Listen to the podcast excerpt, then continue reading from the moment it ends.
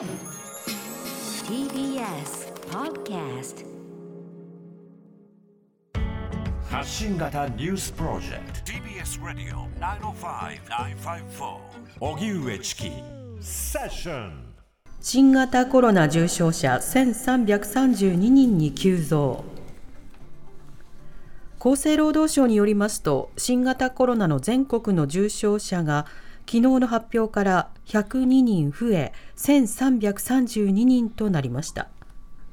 全国の重症者数は先月中旬には400人前後を推移していてこの1ヶ月で3倍以上増えたことになり5月に確認された過去最多の1413人に迫る勢いとなっています。時事通信によりますと新型コロナ感染の急拡大が続く中今月末を期限とする緊急事態宣言の解除をめぐってはデルタ株の猛威に感染がピークアウトする兆しは見えず政府内に手詰まり感が漂っているということです。西村経済再生担当大臣は昨日の会見でこれまで経験したことのない桁違いの感染が継続していると危機感を表明。また宣言対象地域の知事からも飲食店への要請を中心とする感染対策の限界を指摘する声が上がっています。ではここで TBS ラジオの国会担当澤田大記者に入ってもらいます、はい、こんにちは。こんにちは。よろしくお願いします。お願いします。さて今回緊急事態宣言ひとまず今月末までということになるんですけれども、うん、えー、月末でこれ期間の解除ということありそうなんでしょうか、うん、まあこれはなかなか難しいというのがまあ政府の考えというかまあ実際のまあ状況を皆さんご覧になってても思うと思うんですけれども、うん、その状況ではあるなという感じですね。あの今ちょうど、え厚労省の中でアドバイザリーボードという、え専門家組織が今会合をちょうどしてましてあの感染状況について分析しているので、まあ、これの、結果がまあどう出るかっていう話になるとは思うんですけれども、うんうん、まあ、31日っていうのはちょっと厳しそうな感じかなというふうに思いますね。この春のあの増え方、えー、と第3波ですかね、はい、えー、3波、4えー、3波ですよね、の時とかの、まあ、減り方で考えると、東京がまあ2000、あの時で2000人、2500人ぐらいだったと思いますけれども、マックス行ってから解除になるまで大体2ヶ月ぐらいかかったってことを考えると、まあ、増える速度よりも減る速度の方がゆっくりになってしまいますもんね。ということですね。あれが1月ぐらいに、えー、1月の半ばぐらいだったと思いますけど、に2500人になって、実際解除になるまで数字が下がってきたっていうのが、まあ、3月の終わりぐらいということで、大体2ヶ月ぐらい。で、それの時よりも、えー、感染力が強いとされる、えー、デルタウイルスが、えー、今猛威を振るってるという状況ですので、それから考えてもちょっと難しそうだなというのが、まあ、専門家の見方ですね。はい。そうなった時にどういった仕方で、まあ、人々に対して感染抑制というのを働きかけていくのか、うん、ここについての政府の今後の見通しというのはどうなんでしょうか、まあ、正直なところ、策なしというところ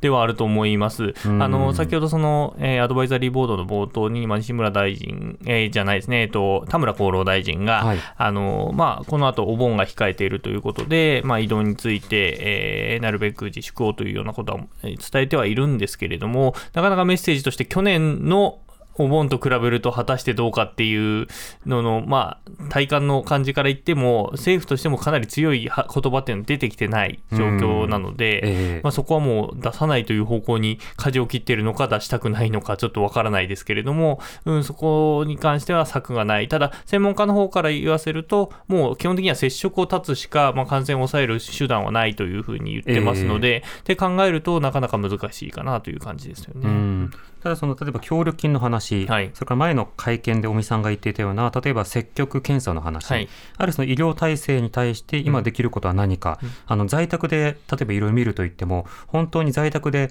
あの抗体カクテル療法などができるのかなど、うん課題山積みなのでそれらに対する回答どうなのか政府からはまだですよね。そうですね。あの昨日とかはもうあのパルスオキシメーター、あの血中の酸素を測る機械を、はい、えー、在宅でつけておられる方で、えー、亡くなった方が出たりということもあるので、なかなか在宅で見切るっていうのはかなり厳しいという状況がある中で、なかなか次の策が出てきてないというのが、えー、実感ですね。うん、なるほど。そうすると、まあ、いろいろな要望も野党、それから知事会からもあると思いますけど、はい、知事会の方からは今、どんな要望などが？はい。あのー、まあ、基本的には3昨日とか、昨日週末ですかね、あの知事会と西村大臣との会談の中では、えー、例えば3回目の、えー、ワクチン接種についての話っていうのが、もう早くも出ていて、まだ1回目、2回目も打ててない方、たくさんいらっしゃる中だとは思いますけれども、うん、もう3回目と打つのはどうしようかっていう話がもう出てきています。えー、というのも、まあ、あのアメリカとか、えー、ヨーロッパでもう早くも2回目を打って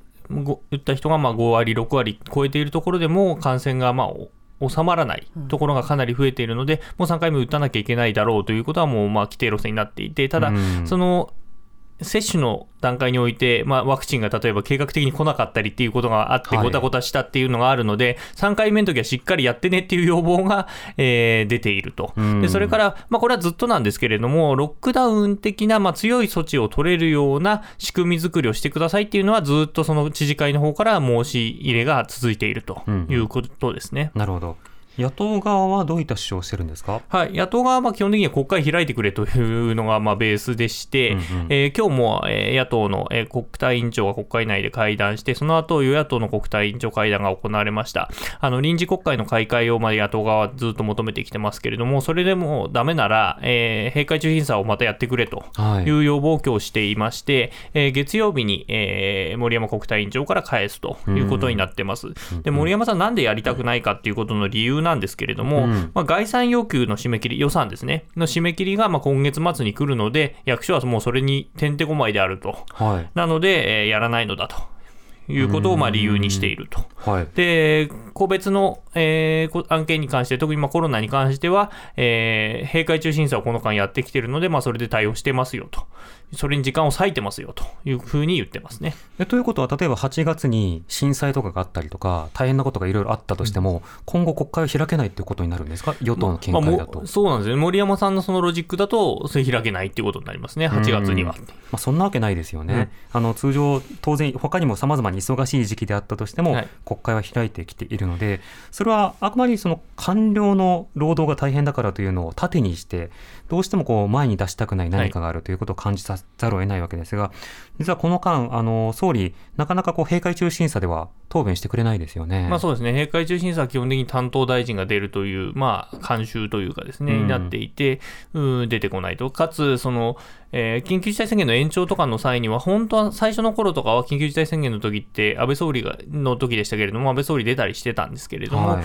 もう途中からは全部西村大臣になってしまって、うん、え総理が自ら説明するということを機会も実はなくなっているということですね。うんうん、なるほど。でも例えばオリンピックの影響とか、うん、その河合夫妻の問題とか、うん、実はコロナ周り、あるコロナ以外のところでも、いろいろ聞かなくてはいけない点、山積みではありますよね、そうですね、そこは変わってないですね。うん。となると、国会召集せず、で与党は特に国会で議論をせず、うん、一方で政府の方は手詰まり感を出しており、うん、えー、いろいろと知事会からは要望出ているけれども、それに対しては答えずということなので、これ、策がないというよりは、やらないということなんですかね？うんやらないのか、やりたくないのかですね。となると、シナリオとしてはどうなんですか、菅さんの頭の中だと、まあ、ワクチン接種が行き届けばなんとかなるだろうっていうそれ一本なんですか、まあ、ワクチンとそれこそ抗体カクテル療法なんでしょうけれども、うん、まあ、その抗体カクテル自体が、えー、入院がまあ前提になっているっていうことなので、はい、なかなかそこが進みにくいというところは変わらないので、そこに関してあるある種あの、風通しを良くする、つまり、えー、外来でも受けられるようにするだとかっていうことをしないといけないんですけども、うん、これだけ数が増えてると、はい、じゃあ誰に打てばいいのっていう話にも当然なるでしょうから、えー、そこに関してはちょっと何も見えてこないですよね、政府のその方針というか、ね。うんうん、そうですね。だから少なくともそのあたり、その会見で透明化する、あとは国会を開いて対応する、あるいはそのいろんなその声というのは当然来ているので、そのいろんな協力金保証の話、まだまだ残っているところ、それに対してはすぐさま打ち返すことなくしては、人々のさらなるなんでしょうこう協力とか対応というのは期待できないところあります、ね。うん、まあ、そうですね、安心感がまずないと、こうこういう見通しでやってやってきますよっていうのは見えてこないと、うその国民側はだどうしていいかが分かんないですもんね。うん、うん、そうですねというわけで今日は澤田さんに解説してもらいました。ありがとうございました。はい、失礼しました。はい。で、澤田さんとはこの後、えー、戦争とコロナ、えー、私たちはその時何を信じたのかという配信イベントに出演するんですね。すねはい、うん、有料イベントなんですけれども、うん、よければご参加ください。えー、締め切りは今日の5時までです。えー、出演は私、荻上チキと、えー、それから、えー、毎新聞、大路智子、えー、記者、えー、栗原敏夫記者、うん、伊藤恵理子記者、そして TBS ラジオから澤田大記者が参加するということになっています。はい、その時もよろしくお願いします。はい、よろしくお願いします。ます TBS ラジオ荻上チキセッション TBS ラジオ905-954